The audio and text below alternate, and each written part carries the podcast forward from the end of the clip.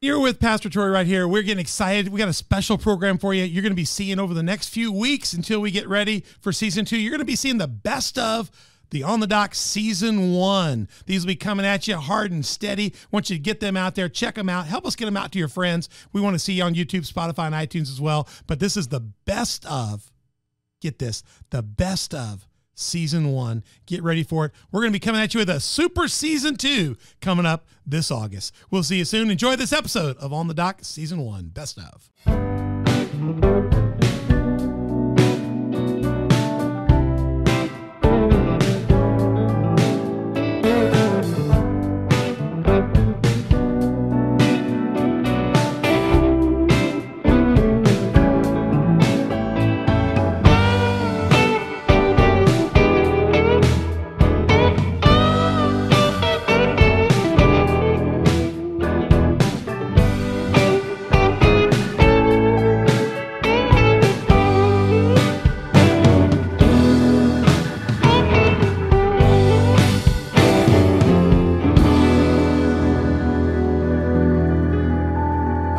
Troy, and you're on the dock right here.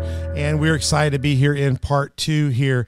And I just want to tell you, we're all about these conversations to propel your faith out of the shallows and into the deep. So get ready to go. We're going to do that. We got good start in part one, and we're going to get much deeper in part two. You're just going to love it here. And uh, if you're on, on the dock, you're watching us now, we'd love to have you uh, stay in with us. We do podcasts every Tuesday and Thursdays, but we're also available on these other podcast platforms. Please find some of the other platforms. They may be advantageous to you if you're in your car or if you're downloading things or where you're at. Maybe you have a, a plan, but find us on YouTube, Spotify, iTunes, Google Podcasts, Facebook, Roku. Roku is great on TVs. Download the SermonNet app through Roku and then look for the On the Dock with Pastor Troy channel. You can also find us on Rumble. Rumble, you can get that app on your smart TVs as well. SermonNet can go on your smart smart TVs as well. You can find us all those places on the dock with Pastor Troy.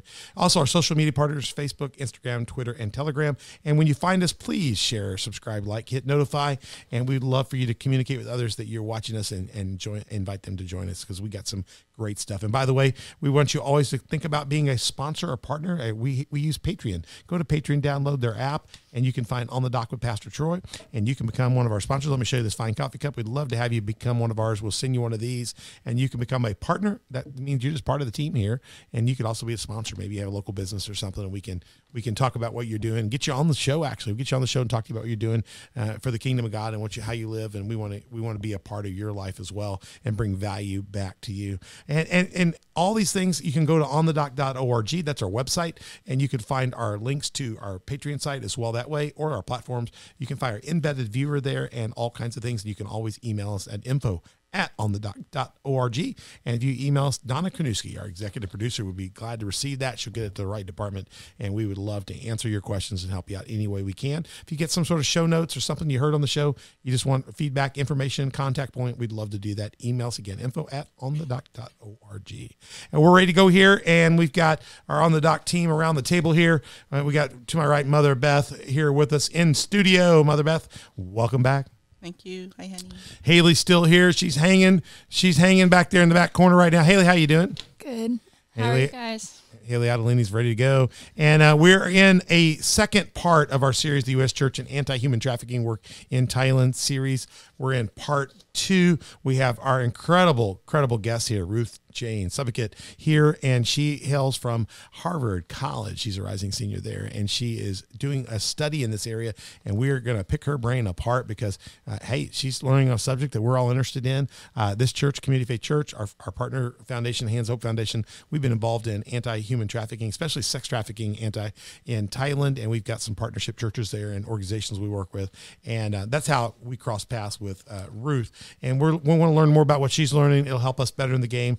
Uh, and also uh, Haley, who who's our co-host here at the table, she's also uh, got a ministry of her own called the Mosaic Initiative, and they're they're networking organizations trying to help sustain and support that. I'll throw her graphic up here real quick. Haley, I put this in the package. Look at that, the Mosaic Initiative dot org. Check them out as well, and we'll have podcasts about her. Look up in our index. You can always go to YouTube or our Sermonet and look at our archives and find out more about that. We've also going to have Ruth in as our co-host on the Tamar Series project the Tamar Series Project, Tamar Center in uh, Thailand eh, She's also taking a look at that organization. That's how we got connected. So uh, she'll be our co-host in that, helping us talk to the Volpals there. That's a great show. You do not want to miss that.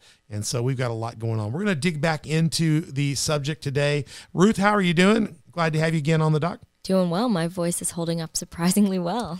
Doing very well. My mine is. I'm. I'm. We- For those of you who don't know, I'm just gonna. I'll pull the curtain back. We've done about 12 podcasts with this young lady. She flew in. She's here for about four days. So we have. Right. That we've put together. We've we've used her on multiple uh, sex trafficking, anti trafficking, anti sex trafficking because you know she's studying this. We have Haley's ministry here. We're involved in that, and to be able to get this kind of a panel together is, is kind of a cool thing. So, and the fact that she survived her flight in on um um. What's the name of our airline again? I can't remember. Cape Air. Cape Air. I, I it didn't seem why Cape Air. I know they they've also got planes up in the Capes. I'm thinking No, Cape Air. isn't it Cape Girardeau? Cape I Girardeau is don't I would know. think. I don't know. Because there's not really. Yeah, they're probably Cape. I, I always think Girardeau. I always think Cape Cod. You know, that's you ever seen Cape Air at Cape Cod? No. No, it's Oh, Cape no. Girardeau. Oh, They do. no. They do fly from Boston. I saw. I saw their little stand in the Boston airport, but I'm not sure where they're I want to tell you, Oh, I'm do they? sure the Cape Air is not Cape Girardeau. I'm sure it's Cape Cape Cod. Ah, We can look it their, up. their after. airline I'm started there. right now. That's going to Google that. I am almost Yeah, sure. Goo- or, Google or, or- or let me say this: It's worth it. duck, duck, go it. There you go. You might get, you know, you never know on Google Day. You Google stuff down, they, they kind of hide stuff. You don't know stuff, you know. Have you found at all? This is a bonus question. Just we haven't started yet. Have you found as you study uh, anti-sex trafficking, anti-human trafficking, have you found? Do, have you ever used any other search engine? No. Okay, I want to encourage. I want to encourage you highly. Google's great. It's great, but I am learning that countries and people are hiding subjects today. They are working with Google, uh, whether it's through you, you can go the Chinese route, and governments, big business are working a lot with big tech today to, just to make certain things disappear because it's not attractive to certain businesses. They don't want to harm the social economic of labor pools, and so I I would be very interested in studying uh, if you went to like DuckDuckGo or you went to Bing, add to another search engine, and you put the same thing in, I have learned that I get completely different information sometimes because they're filtering out things because it's not their business partners that are buying ad spots. So, well, we don't really want to talk about uh, we don't want to talk about people from Cambodia working in Thailand as illegal laborers because it doesn't make people want. So, it, it'd be really interesting to see if, if if you got different answers when you looked in different places. I'm sure algorithm has something to Yeah. do with a decent amount of it too. It's just like the technology used. And Well, algorithm is algorithm, but algorithms are written by people, and people that write algorithms have agendas. Yeah. I yeah, don't know. yeah. It I'll would be interesting for you to, to do out. some search on a few things on other things just to see because you know I think a lot of places don't want us to know that these issues are the issues. The issues you're studying, people aren't necessarily proud at a national level or a local business level uh, that they've got these issues going on. Well, and the people that are causing the issue probably don't really want a lot of advertisement about it. I think also you're going to see like to some degree like it's going to be hard to see where some location like some organizations are located and things just because of like their own personal like safety they're not going to just broadcast exactly where they're at like at least some of the groups that i worked with are pretty sensitive but I think Ruth probably aware of this. I, but there are a lot of nations out there that highly edit what's going out on the internet and what their people can see and can't see today. I mean, uh, th- our friends that we go and visit with in in on the other side of the world, uh, their nation highly highly monitors stuff like that. So I'm sure that there's some nations, some businesses, business models that just don't want to draw attention to something in a tourist site that might show it as a negative slight. So as you study human trafficking, it'd be really interesting to see what you might find on different search engines running the same searches. So, yeah. Okay. Uh, Just, just just bonus I just content. need to say yeah. you were right. Oh no Cape Cod. oh you were no. right and I was wrong. All you have to do is go to Community Faith Church, Psalm 130. Go check out uh, literally uh, July 25th message, and you'll hear all about the understanding in our family of you're right and I'm wrong. There you go. Yes. so Cape Air started there. I thought it was Cape, Cape Cod. Air. So hey, you're up there where it is. So you get excited about this. You can get a Cape Air up there and run I know around. now that I know what it's like, I'll be taking it everywhere. You'd be ready to go. They- you their know, yeah. first flight. They since our first flight between Boston and Provincetown in 1989. there you go. 1980 I'm Cape gonna have. Air has provided year-round service to come to the most beautiful destinations in That's the a world. And let, and more. let, hey, let me just say this way. Give, give me a good camera. Here you go. Cape Air, we'd love to have you as a sponsor of On the Dock. You can go to Patreon right now. And, you and happen down- to be Yeah, listening. Yeah, you'd be happy. We, we actually talk about you and we could talk more about your stuff. And, and, and you go to Patreon and become one of our partners or sponsors. You, know- we know one of your offices are here. We'd love to have you. So I honestly probably- thought it was out of Cape Girardeau. it's probably Yeah. better than delta Yeah. Probably. I had a I great time. think All right, anything's Ruth. better than Delta. Yeah, right. I had a great time. think All right, anything's Ruth. better than Delta at this point. Just give us the give us the quick again. Tell us about yourself again and, and a little bit of your background, real quick, if you would, just one more time. Yeah, so I'm a rising senior at Harvard College. I study social studies, focusing in anthropology with a minor in, in ethnicity, migration, and rights, and also a Thai language citation, which I don't think I mentioned last You time. did not mention that. Yeah, studying Thai. Um, At originally- Harvard, you take Thai. Yes. Wow. Yeah. Oh my. Originally from Singapore, have lived in New York and London, been around. Speaks a little Thai, speaks a little Mandarin, speaks Yep. a lot of good English. yeah. Very gifted young lady Knows with a very things. extensive, extensive study plan. How does the anthropology work into yeah. what you're doing? She's studying me, Cro Magnon man. Right, right. Um, I mean, just so people. Yeah. So I'm. It's a big word. yeah, I'm, I'm conducting anthropology is the study of people and cultures, and that can mean lots of different things.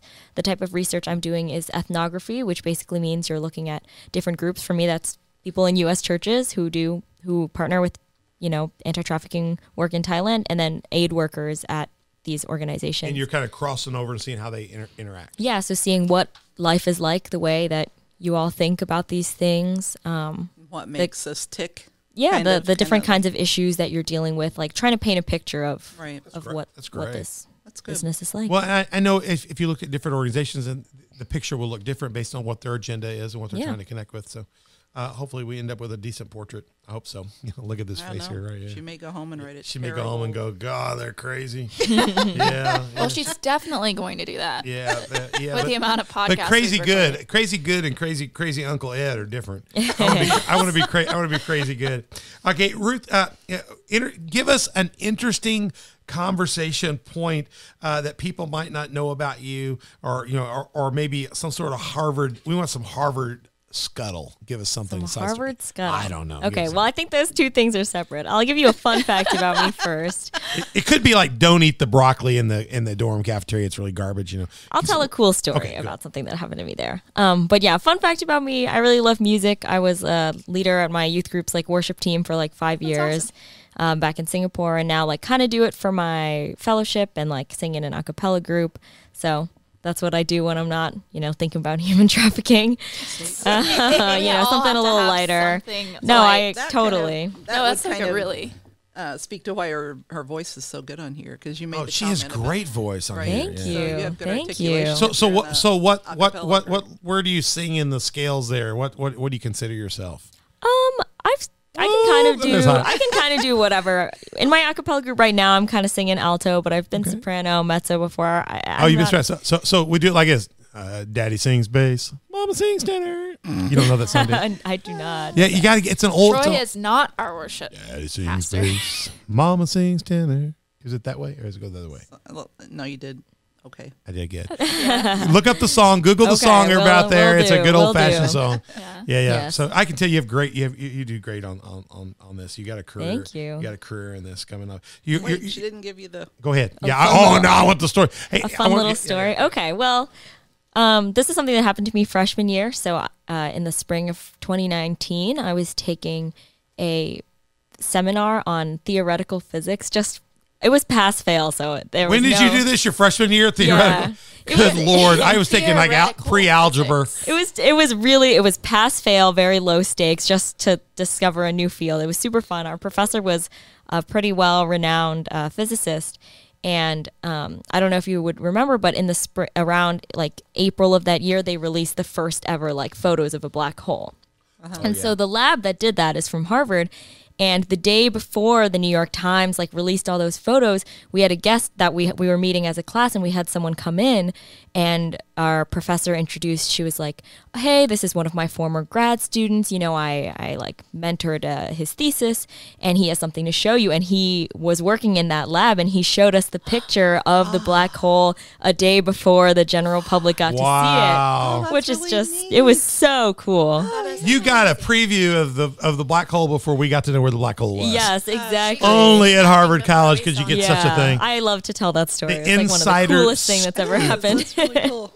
You've gone before where no other people stared gone? into the Sh- void. Into the void. I really Yeah. did. Yeah. Okay, so so so we, we're talking about uh, anti-human trafficking, uh, more focused really here in this series on anti-sex trafficking, and in one of our other series uh, that we did with the Mosaic Initiative, uh, we we brought up a definition here from the United Nations, uh, Article Three, Paragraph A of human trafficking. I'm not going to read this. Pretty It's- lengthy. We, we, we've got it. Well, the reason we got to read it is because people are doing podcasts. So if people are on the audio, one of us got to read it. But let me read it real quick, and then I'll let her explain the the human trafficking, the recruitment, the transportation. Because everybody's watching video. The recruitment, the transportation, transfer, harboring, or receipt of persons by means of threat or use of force or other forms of coercion, of abduction or a fraud, of deception or of the abuse of power or of a position of vulnerability or of the giving of uh, or of the giving or receiving of payments or benefits to achieve the consent of a person having control over another person for the purposes of exploitation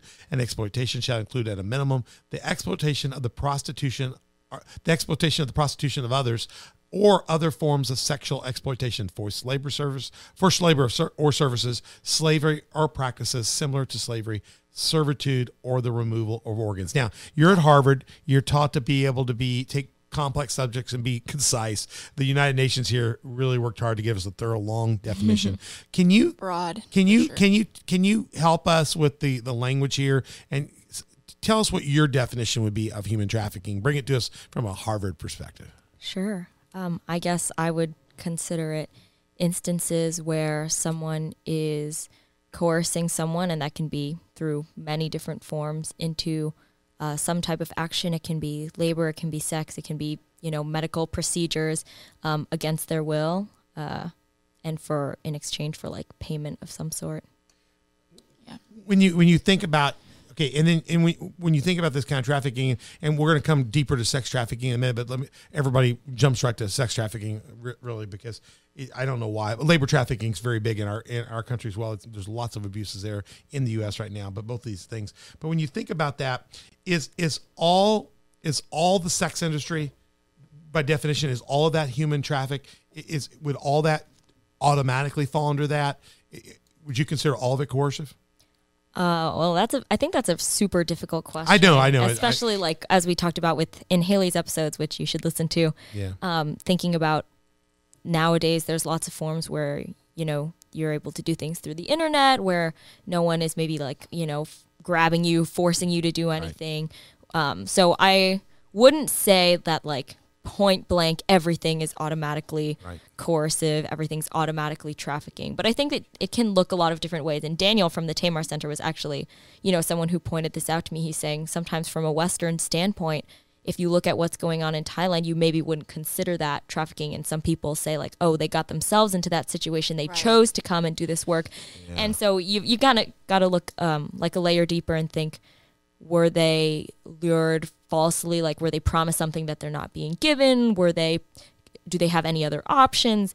Like what kinds of pressures are on people to make decisions to have this and that can be family cultural expectations as well, it right? can be it can be tons of things. So of I I really don't know how to answer. no, that I, I think that I mean we all know that's a I big think that's question. a great answer to it because it Yeah. is. It's a it's a really big question, and I think it involves a lot of like asking what is exploitive in nature, and and it's it's yeah, it's hard. It's because because I do think people could have their free wills and they could choose to do this or that with their own bodies if they wanted to, and, and that's not what I want as a pastor for somebody, obviously. But that's not my decision. We all have free will. But my always question is if, if somebody's left with that decision.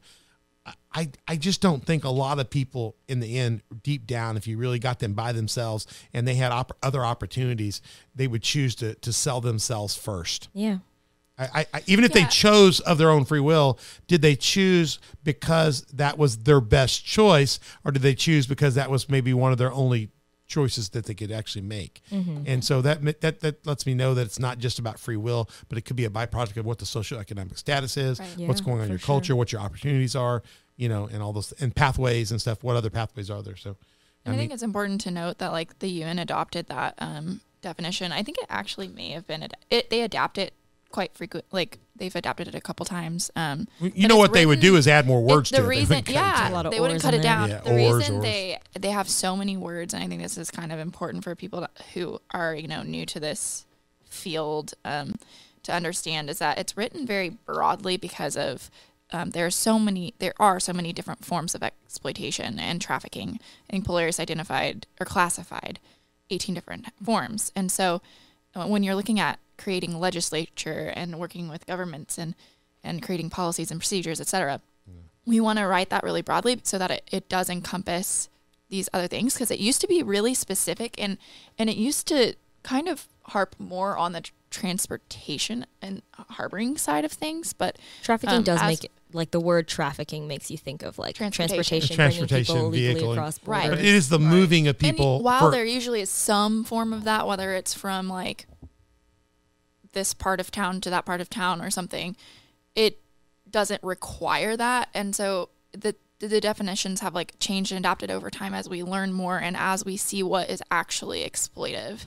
Because Well, it, it yeah. is it's messy when you're working in coercion because um, I think we talked about this a little bit. I actually spoke off turn, but I think it was helpful in a way to clarify that um, what sometimes we see, like you said, sometimes from the Western perspective, you'll see it as like what you can see it, maybe what you interpret as consensual was actually, you know, com- com- like maybe they have gained um, complicit action, but it wasn't necessary, like full and true consent right. because of the coercive nature or because of the fraud, because of the deceit, things like that that are used. You got to layer all that. This And- is a very deep is- onion. Yeah, yeah. Lots of layers, right? So I think when you ask that question of like all people, like you can look. I've read a lot of studies that like look at how much exploitation is in the sex industry, and it seems by and large, most like a lot of situations are exploitive. But And I I don't think, think you can say every one of them. Yeah, and I think the bottom line is if you if you have someone who's in this situation and they want to leave but they can't, Yeah. like at that point, it's It it's definitely becomes- exploitive, eh, definitely co- coercive. yeah, Yeah. And, and and don't you you know my background before as a pastor, my, my degree, my undergraduate degrees and, and expertise are in economics and finance. So when I see trafficking, I don't see travel, I see economics. So so I see human trafficking as the definition of how businesses flow and make money off the abuse of people. How That's business a big part of it too. Yeah, right. So, Yeah. so to, for me, human trafficking is highly economical. The reason people do it is because it works. It's a cheap source of labor. It's a it's a way to produce Lower risk, income. higher reward. It, it, it makes people disposable assets some ways, uh, and and and they become either liabilities or assets. And and it, it's very dangerous because you reduce people to to to widgets, you know, and then To what a hap- product, yeah, yeah. product and humanity is gone, and you treat the the victim as a, honestly almost a disposable asset that has a lifespan. We learned that in Thailand and talking to Daniel that you know the prostitutes can come in at as early as 14 or 15 and by the time they're 22, 23, 24, 25, they're they're aging out and having to get into a different sector of it to survive. But then at the same time, so that that asset has a shelf life and it's almost like that's factored in. So th- this whole world here is done and then you have your clients out there, your people, your buyers so to speak. Your and and you've got, you know, all these perverted people are still customers and and this thing is an economics trade where people like she said are being lured in to, you're almost recruited. A lot of these, a lot of these girls are literally recruited, almost like we rec- recruit an athlete to a sports school or, or something, recruited in, and then then it's. I guess the glamour is not what they quite thought it was. So I, I just want I. We need to understand this is exploitation of people. It's economically using people up, and and and for the benefit of somebody else's enjoyment. But but to be honest with you, anybody that's doing that kind of enjoyment is not really doing enjoyment. They're really destroying their own soul as a pastor, how can you use up another human being, be a part of that, and, and call yourself part of the family uh, of people, let alone the family of God? You can't do that. So it's, it's the whole thing's a very sad thing. But I, I really love what you're doing. I want to hear about this real quick. I, I want you to dial it in for us a little bit more. We got we got this incredible Harvard brain here. Uh, sex trafficking. It's it's a subset lay this out here. Sex trafficking is a form of human trafficking. It's specifically exploitation uh, of a person for the purpose of sexual nature. Now, sex trafficking can look different depending on culture and context, but in every context, the outcome's the same. It's the exploitation of the vulnerable by persons in power, and this is oppression. This is modern day slavery. Give us your perspective as you've been studying this. How would you define uh, what you see as sex trafficking, and how are you looking at that? How do you define that as you get ready to do your paper? Yeah. Um, well, I mean, I think there's a broad range of what constitutes as a sexual act. Um, and I think, you know, you see that with like escort services, that sometimes it's not necessarily about the physical act of sex, but it's about, you know, someone using you as a sexual object, whether that's for companionship, for you know somebody t- that they can show off to the you know to whoever. Um, so I think it, it encompasses a fairly broad range of activities, um, but it yeah it's in, where people are are paying for someone who is offering uh, like willingly or unwillingly their body uh, to be used for for sexual purposes. When, when, when you lay this out now, now you target in you're specifically in your work, your study, you're looking at Thailand, and that's because you. I mean, you could have picked a lot of places. You could have you could have picked Williamson County. You know, you could pick Yeah. because there's sex trafficking taking place here. We've talked about that in our episodes. There's stuff happening all around the world. Uh, this is not a new subject. It's been going on a long time. It's Yeah. an age old thing, but that doesn't mean it's the right thing. But you chose Thailand, and for, for for for your work, what does the sex trafficking industry for you look like in Thailand? All of Thailand's not a big sex trafficking pool. Thailand's a beautiful country. I've been all over the country. I haven't been to Chiang Mai yet. I've got to get there, but but it's. I, I do. So it's a beautiful country. beautiful. But tell us for you when, when you look at this subject, you're bandwidthing down. You've gone from human trafficking to sex trafficking. Now you're sex trafficking in Thailand. What does that look like for you as you take a look at the Thailand world? Yeah, I think it looks different depending on which part of the country you're in. So obviously, your church has done a lot of work in Pattaya and in Bangkok, and that's like a very commercial sex industry where there's these red light districts, bars, uh, you know, women, men, lady boys come from all over the country, from other countries as well, to kind of partake in these bars, um, and you know, and so there's that aspect of it, and that's more in like the metropolitan areas, and it does look a little bit different when you go up into Chiang Mai. So a lot of the groups that are doing work in the north, like they work with uh, ethnic minorities, um, people who have been trafficked from other countries into Thailand, and there it's not so much necessarily like the bars. It, it's not so outward facing, but there are other forms like maybe more similar to what you might see here, kind of more underground. There are a lot of dangers of children being kind of like lured in or, or taken, whatever it may be, and so it there's a wide variety of ways that trafficking pla- takes place in Thailand. Very, very interesting. We, I, I don't see as much in Pattaya of the ethnic minority version of it. I'm, I'm sure it's there. I do remember. I, I wish I could go back and find the picture of it. I've got it somewhere deep in my stuff. Is my my first trip there in 2014. Uh, we went there with Dr. Jeff and Dr. Sherry Parks, and we were there to kind of be a part of of of, of their son married, married a beautiful Thai lady, and uh, Gunn and, and, and Scott are just a blessing in our lives. But so we got there. It was a culture that I'd never stepped into, and so as we went down to from Bangkok, Bangkok was a real wonderful city.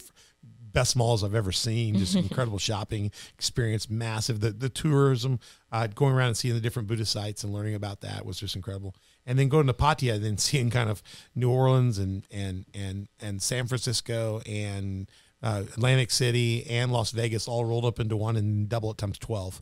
And then you got Pattaya, 30 to 60,000 sex workers, 6 to 12 million people coming in to be a part of that world. And you thought, oh my gosh, where did we, what happened to us? We fell into a world, slums made up of children that are byproducts of those relationships and just a whole industry. And it, it broke our hearts. And we, that's how we jumped in and got involved. So, but, but be, being there, I, I remember early on, we were walking down one of the sois to go do, to, to, to kind of go do some ministry with another group that we were just getting experience. That's all we're doing.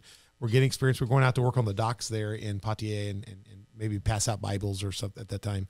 And, um, one of the, one of the, the places that had a, had, had a billboard up and it listed people by age and ethnic ethnicity and it gave a value and a price to those people hmm you know one of the most devastating uh, things i would see in th- this would have been circa 2014 we're not talking about something from you know a thousand bc or from you know 1700s you know where, where, where slaves were bought and sold. We're talking about we're talking about stuff you would have seen then maybe right now today 2014 marketed on the street listed by price and it's like you know what do you want? This this this and that. It would look like it looked like something if you're going to mcdonald's to get a mcdonald's and you got a, a list there.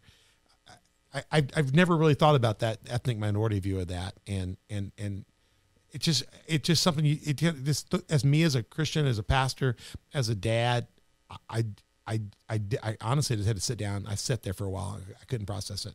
How do you process uh, what you're, you're studying sex trafficking? You're 21 years old you're you're a brilliant young lady. How do you process this kind of darkness and this kind of abuse of people? You're you're you're, you're a woman. Haley's a woman in- involved in, in in this industry. How do you guys process this and deal with this and cope with this? I as a father just want to hurt most people.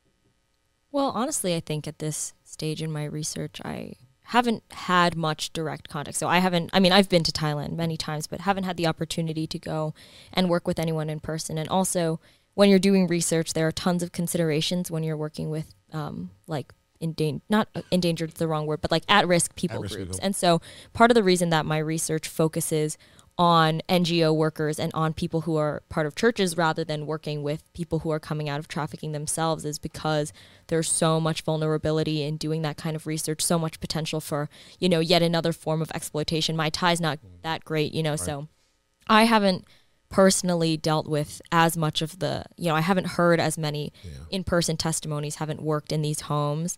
Um, so I think, I think, uh, I don't know, you know, Haley will probably tell you that dealing with that directly is definitely different, but it, it is a heavy subject. It is. I mean, I, I remember it devastated me. I sat for probably an hour and a half. I didn't pass any Bibles out. I'm like, who needs a Bible here? I mean, I mean, I it's they don't need a Bible. They it just needs to just you just you, you just wanted to be beamed out on the Enterprise and, and fly Yeah. away from this planet because you're embarrassed that humanity would do this, Christian or not Christian. Yeah. Uh, no matter who you are, who would do this to to our to our fellow humans? I mean, I mean, and how can we get to where we're we're going to list people by category and say this is the price? It's like we're going to a seafood restaurant and picking out do I want the shrimp or because it was uh, when you go down to Walking Street, you have the beautiful seafood restaurants that sit on the right side, and you go in and they got all the different live water things, and you get your lobster and you get your crab. Then right next to that, you you, you go pick out your your your your what you want for the night for for companionship and and I I'm just I as we look at this subject, if you're not moved by this, listen, people, listen. If this doesn't get at your heart, it, it broke my heart, and I wanted to leave Pattaya and never go back. Mm-hmm. And, and but somewhere in the process, we sat down and met with people from Tamar Center in an upper room in a prayer room over brothels. We are in a brothel area over all these brothels going on, and and all they asked me was the workers there said, you know, we're, we're fighting a battle here. They didn't say, they said we're winning because they showed us people that were changed lives. But they said overall, there's 60,000 people here and 12 million visitors. We're probably losing too, but we're winning. And what we're winning is a blessing and every person's life matters. But mostly we're exhausted. We need a pastor. Yeah. I wish they'd never asked me that. I, if I could go back in time and I could talk God out of putting me in that room, I would probably try because what I've seen in the last years is just devastating. Yeah. So I, I do I think, think- go ahead. I think it's um, a type of privilege to be able to see those kinds of things and like like you said like and and Walk walk, away. away. And so I think that that's what keeps me there. Yeah, if how that can makes you? sense. it- how- Because it's for almost like how can you walk away, but you want to. Yeah, but it's also like for me, I, and yes, and that's not to invalidate like secondary trauma and the challenges that Oh. comes with wanting to serve a population um, of people who've had similar experiences that maybe you don't share. Right. Um, but specifically, like, yes, it's hard. It, it can be hard to look at. Yes, it can be um, Well, I'm so, heartbreaking. but like, how could I? Like, this is someone. Someone has lived that. yeah. Like, this might be me learning about it and hearing about it, and that might be challenging. But, but if someone is actually living this, like, how can you not want to do everything in your power to empower those people to live a life of freedom and healing and hope. And if we Right. don't have people who are willing to look those things in the face and accept the challenges that come along with it, um, then like we, we need a movement full of of uh, hand in hand of survivors of exploitation and those who you know ha- haven't. I think having survivors in the movement is exceedingly important, but um, yeah, we need. There's a level of like, yes, is it more comfortable to not be able to to not drive down the street everywhere where you go and and see trafficking? right. I don't live that life anymore. I see it everywhere I go, Yeah. and it is hard. And there's definitely like I think with any time you're working in philanthropy or uh, counseling or any types of type of service, like there's a need for really good um, boundaries, self care, and things, so that you don't end up doing more. Like you said, like Yeah. there's a lot Yeah. of when you're working with a vulnerable population, you have to learn how to take care of yourself really well too, so that you don't end up like uh, we, we've talked about this a lot, like the, the importance of being beneficial to those you're serving instead of Yeah, you, you say beneficial to the serving and, and I think that's a good that's that's no, that's noble and that's a good plan. I wish that was my intention when I started completely. It, it I was just unaware of of the level of depravity that we have. I mean, I know we're rotten people and, and, and we've all sinned. We're all fallen short of the glory of God. I know there's all kinds of things out there that are horrible and terrible, but to walk in that place and to be there in a different culture and, and realize that there's evil here, there's evil there, there's bad things. I, my motivation was when it, when I sat down was uh, Ruth was that as I looked at the sex trafficking face of what you're studying in Thailand, I, I, I could just see if this what if this were my daughter. I, my motivation was really primarily me. It's like my goodness, these are people's daughters.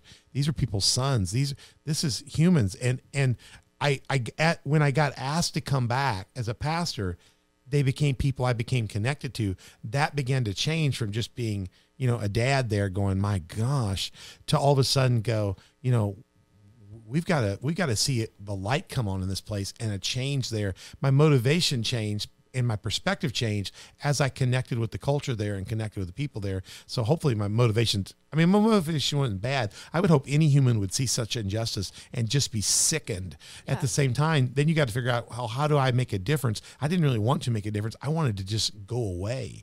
And then when they asked me, they asked me the, the, the thing is I wish they'd asked for something that I couldn't have done because I could have said, "Well, I don't do that," you know. But they asked for something I do. I plant yeah. churches, and then I'm th- stuck with like, "Oh my!" So I, I can't plant a church here. None of y'all are interested. And then they go like six of them say, "Well, we'll help lead." I thought, "Oh no!" Now I'm really on the hook. Ruth, how, how as you deal with this and you look at the face of trafficking there, uh, just lay down as you're discovering and findings of how how do we make a difference? What do you see that could make a difference? What are these organizations doing that are changing things that you think are really valuable and uh, and, and doing the right thing in the streets there? Yeah, I mean, I think you hit on something really important, which is that when you're doing this work as an aid worker or as someone who's part of a church or an NGO, um, it's always, I think, difficult to figure out how much of yourself is in that. Yeah. And that can be in terms of your motivations, in terms of what might be driving you away. Like, you know, there's, we've seen across time and space like so many instances where people are really selfishly motivated to go right. do this work they want to boost their own ego they have an agenda that they're trying to push they want to be the hero they want to be the savior right. mm-hmm. and so that's obviously the wrong the wrong way to do it and if you have none of yourself in the work too i think it's that's you know you get so too, yeah. detached um, right. you're you're not able to form meaningful relationships with people you're you're losing yourself in the work and so i think when people are able to like have community um, and be and like deal with everything that they're fa- like all the challenges that they face in their day-to-day work in a healthy way um, going to counseling whatever it may be. That's super important. Um, yeah, absolutely. You see that a lot. I mean i think there's a level just like in any like responder like even like you're thinking ambulance first responders like different things like that like there's some level of compartmentalization that has to happen so that you can do the work that you need to do because i can't stop and throw up or cry or respond in a way like put my emotions on someone who's disclosing their trauma to me like and yeah. and have have them carry the weight of my emotion on that so there is a level of compartmentalization that like probably has to yeah. happen so that you can do your job and do it well but like the danger of that is that i think sometimes we can become when you've been in it too long you can there's a danger of becoming like you said like too cal like almost too callous and too removed. Or, or you just have to turn or you have to turn your own you, that you then you do also that you can that's another form of you like, can also have to sub compartmentalize yourself so much that you you kind of have to disconnect to survive there. Do you find ruth as you're talking to these organizations do you find that there's a real struggle between burnout and and maybe even disconnecting to the point that you kind of have to almost turn off your humanity to be able to survive? And so you kind of i guess the word would be deny you know? Um I don't know. That's kind of a leading question. Um, I know, I know. I just feel like it, it, you can be there so long, and you go, man, I can't. You just almost wish you could shut your eyelid, you know, and go, Calgon, take me away. It's, it was an old commercial. I think the good workers don't turn that off. Like the the ones that are are really doing really beneficial work don't because you have to not like at the same time. But to do but that, a balance. But you would have to be able to pull out and, and make sure you take care of yourself spiritually, mentally, emotionally, physically to be able to manage and process that on an incoming basis. I know Daniel and Steffi do an amazing job at getting their people away. Uh, they get downtime and away time, and they do a good job of their workers at getting them out and getting holiday and fun time and and, Yeah. and separation because you got you just need to live sometimes too. You can't live in that world 24 7, 365. Even though some people are trapped in that world 24 7, 365. The workers that need to get people out and be a part of that, it's a real challenging because So- I would think the burnout would be high. Go ahead. Could you tell us again what what your focus in your paper was? It was the connection, or you were My you were focus is on the relationship between these organizations and the churches and American churches, American churches. That's okay, right. and did you expect to find that to be a negative thing or a positive thing? Did you not really have an opinion going in? I mean, I tried not to have any expectations going in. That's mm. the nice thing about ethnographic research is that you're just trying to paint a fuller picture of what's Right. going on. You don't need to necessarily bring. In, I mean, I had I had my impressions for sure based on what I've experienced and you know what I was kind of reading in like preliminary papers and stuff. Um, but I mean, you know, relating that to what you were just saying, Pastor Troy, like a lot of um, the people I've talked to who are Christians themselves, like have talked about the role that faith plays in their work and like propelling them Yeah, through it, you know, giving them the strength when they don't have it themselves to keep doing this work, the hope that is not always present in these situations. Absolutely. Um, kind of faith propels you and hope's not faith is the evidence of things hoped for but not necessarily seen. Faith can propel you through those moments. I, I, I think if it weren't for christ and my relationship and knowing that there was hope there i, I, I would have probably just swam off into the gulf of thailand and, and just never been seen again. Faith kind of gets you up and says hey god could use you yeah. here will you respond here i am samuel here i am send me God, he, God's using you to, to to kind of create a conversation. He's using Haley to create a conversation that'll shape people's minds on this for generations to come.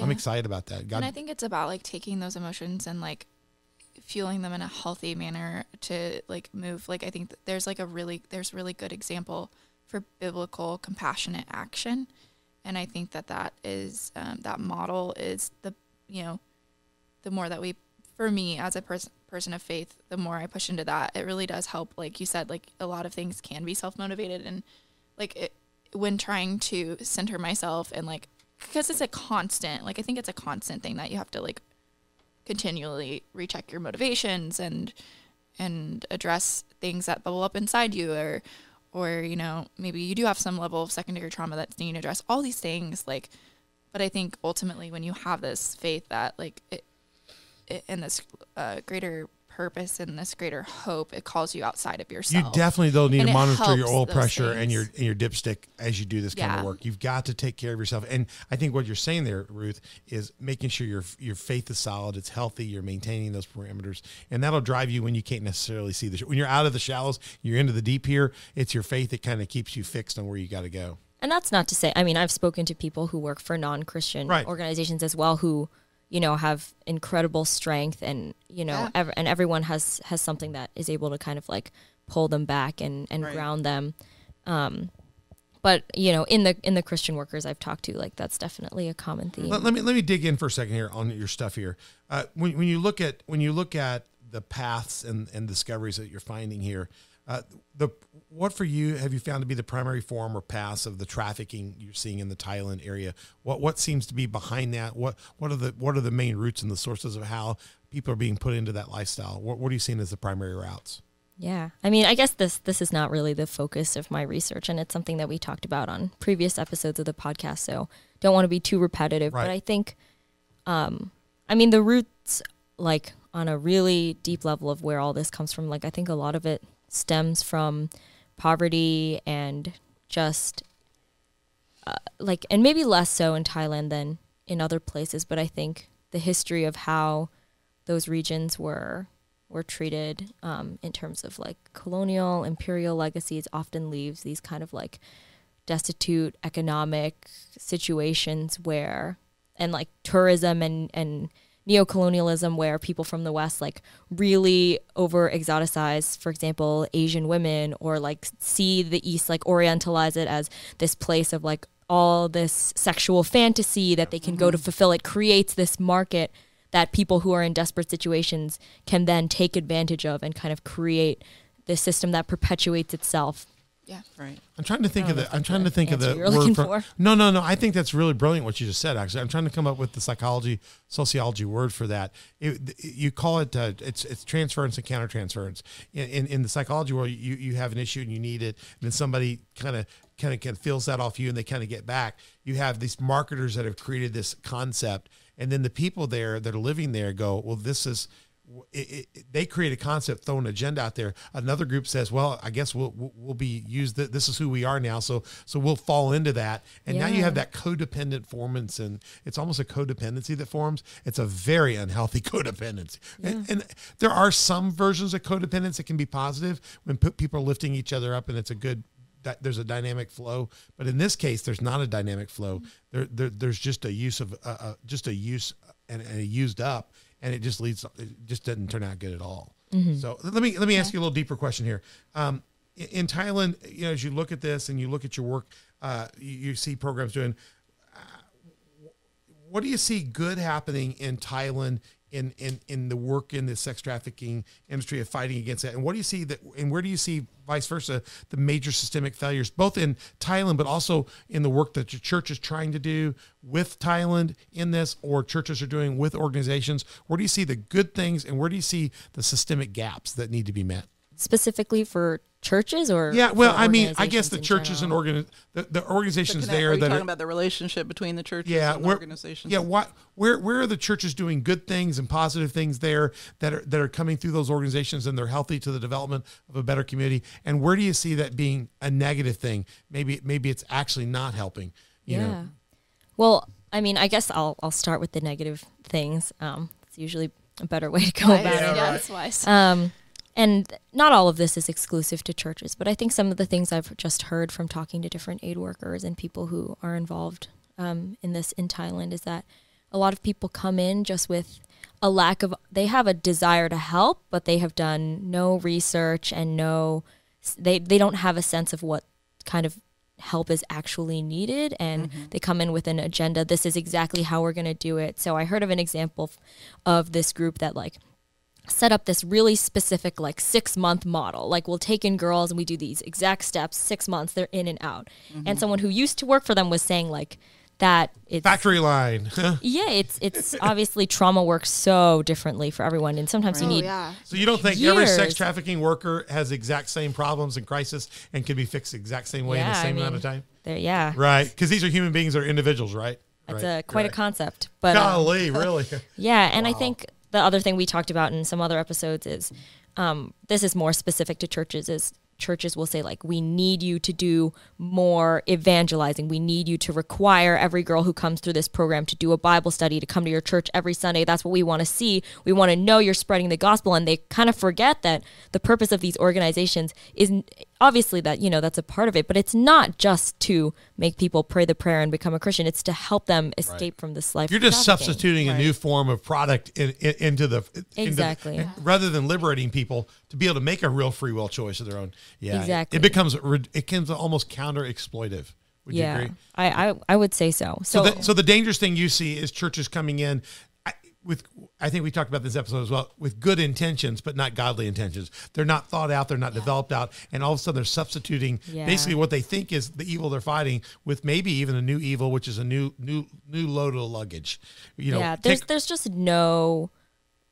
They think that they know everything, and there's there's no. They just want to hear the sound of their own voice. They just want to raise money and. they're certain we we're certain we're right. If you do X, Y, and Z, Yeah, then you're going to be happy and and and perfect. Yeah, there's no Right. understanding of what's going on. No Right. effort to like.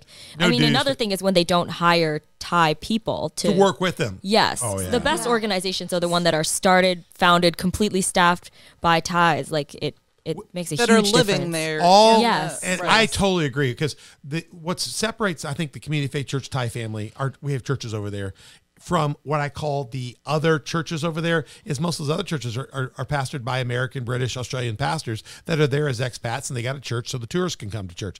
And you can leave whenever you- leave whenever, whenever you you want, want. when your visa's up. You know, COVID, go home. We'll see you next year. But all of our pastors in Thailand are 100% Thai. Yeah. They're they're Thai indigenous, and I did some training on doctrine and theology with them and stuff. But I had to learn back from them how to communicate that and how that would look to the Thai people. And I didn't the and first. then eventually you turned it over to them. I did. We, we got them trained that. with the basics of theology because the Bible is the Bible. So they took that. But then how I would communicate that from an American perspective was one way. And the mm. good thing is I had a couple of very high level English speaking Thai pastors in the early stage, and they were able to say, Pastor, that that that that that that, that, simile here." doesn't work here. Right. Yeah. Here's what would work here. And they were able to modify and fix that. And and and when we taught the next 26 pastors, they did the teaching Right. and they were able to take the theology of the gospel that's the same everywhere and put it in a Thai cultural sense that makes it so much more effective and and, and ready to embrace and love on the Thai people. And I think you're touching on something that like it is a broad uh, issue um, amongst like any philanthropic like activity that the church does, and like it's specifically like if we're specifically talking to about the American church um, does through uh, the guise of missions um, that like that unwillingness to learn or this kind of error of knowing thinking that the way that we have done things in our particular culture in our nation is the way to do things has been problematic across the board for a very long time. And it's not just in this like particular field but i think again like you said like when you're working with a vulnerable people group you can't afford to ha- like make those kinds of errors and hurt those people even more Okay, well, well, well, let's go to the other side real quick before we wrap up this cast, and then we're going to come back in part three, and we're going to dig into. All right, we got three bonus questions, and over here on my notes, I got one, two, three, four, five seriously deep questions for our big round table around. You're going to love that. But let me ask the question: What What are some things you're seeing good? Let's talk. It's easy to talk about negative. What are some positive aspects you're seeing? Yeah, I think in terms of the relationships between churches and um, organizations, like I think some of the more valuable things that I've seen churches do that are really important to the people who are working in Thailand and running these organizations, Christian or otherwise, is having someone there um, long term. And so whether that's, you know, a missionary who's affiliated with your church, someone who, you know, you send someone to work for that organization who's affiliated with your church, like that makes a huge difference to have a constant presence there, to have constant communication. Right. And I think any like really long term is is the key here. You can't go in and out, you know, bring like a totally different group of people, like no consistency Right. once every other year, and you know, other than that, just send money. Um, I think that can often be more damaging than it is helpful. And so, when churches take the time to really understand the situation that's going on, act with care, um, you know, really learn what the best ways to support the organization are. Like, don't put insane so constraints on money. You know, like we only want it to be used for this when that might not be what they need right now. You know, they might need money to fill people's salaries, not Right. Right. specifically to, you know, do this program. Right.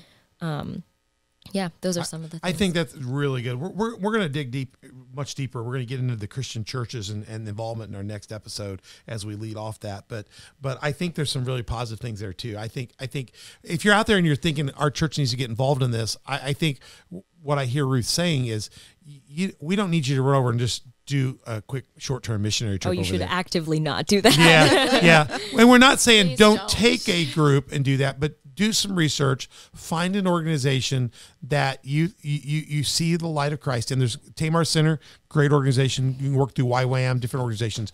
You, it's okay to take some people and have the experience they need to have it, but make sure you go over and, and go spend some time with the organization and don't go with an agenda. No, go you can go serve the organization. Go serve them. let Serve the the- organization establish Right. the need not Right. you establish Right. the need Yeah. and Serve go their and try and fill it Yes. go find out about their culture. Go on an exploration trip before Moses And don't go unless they want you there. Exactly. Absolutely. You know, Moses and them, before they tried to go in the promised land, they sent a recruiting group in. They, they kind of go around and kind of know about the land and learn about the people. Go over and learn about the people, get to experience them a little bit, see if your heart's really there. Can your heart connect? And then go see what you could do to be useful to them, not useful to you. So go Yes. check that out. Go And if it- it's not going to be useful, you, you shouldn't Yeah. be going like like you said. just like, write them a check and send them If some you're money. going to be burdensome, it's not. Yeah. Right, They're right. already doing Right. so much. Th- they need people. They want people to go. It's okay to do an exploratory trip, but make sure you you pick a good organization.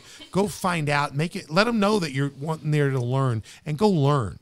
Learn. don't go with agenda. Don't go with the plan. You don't know the project yet. Go study the show that self-approved, a workman unashamed, rightly dividing the word of truth. Go go study, and then when you get there, uh, you know as you develop it, maybe you've got people interested in longer-term relationships. That's fine. You know, plug them in. Don't just go try to start a ministry. Thailand is a difficult place to get into. It's difficult to get long-term visas right now. It's difficult to learn to speak the language if you don't know the language. If you don't know the language, you're not going to be able to stay there long term. You're going to have to you you if you're going to go do something in Thailand long term, you need to start taking classes right now someplace. And it's going to take you a while to learn that to be effective. So what you can do better is find the right organizations that are doing that. Maybe pair people up in your church that could go for a longer period of time to help teach English, but at the same time they can learn. They could go over and teach a subject. If it's Tamar Center, they could go and help. Maybe a beautician could go over and spend a year uh, teaching the, the girls how to do hair at the same time learning the culture. There's a lot of ways you can help. So don't you don't have to reinvent the wheel here. You can find good organizations doing it. Figure out how you can walk alongside them and add benefit to their work in good practical ways. in good practical ways.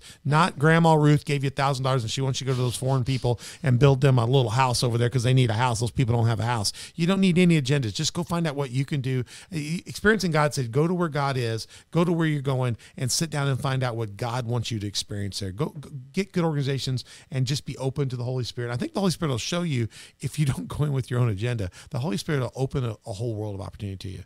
And I think it'll begin to prick your heart, and then that'll lead to the longer term relationships and get to know people first.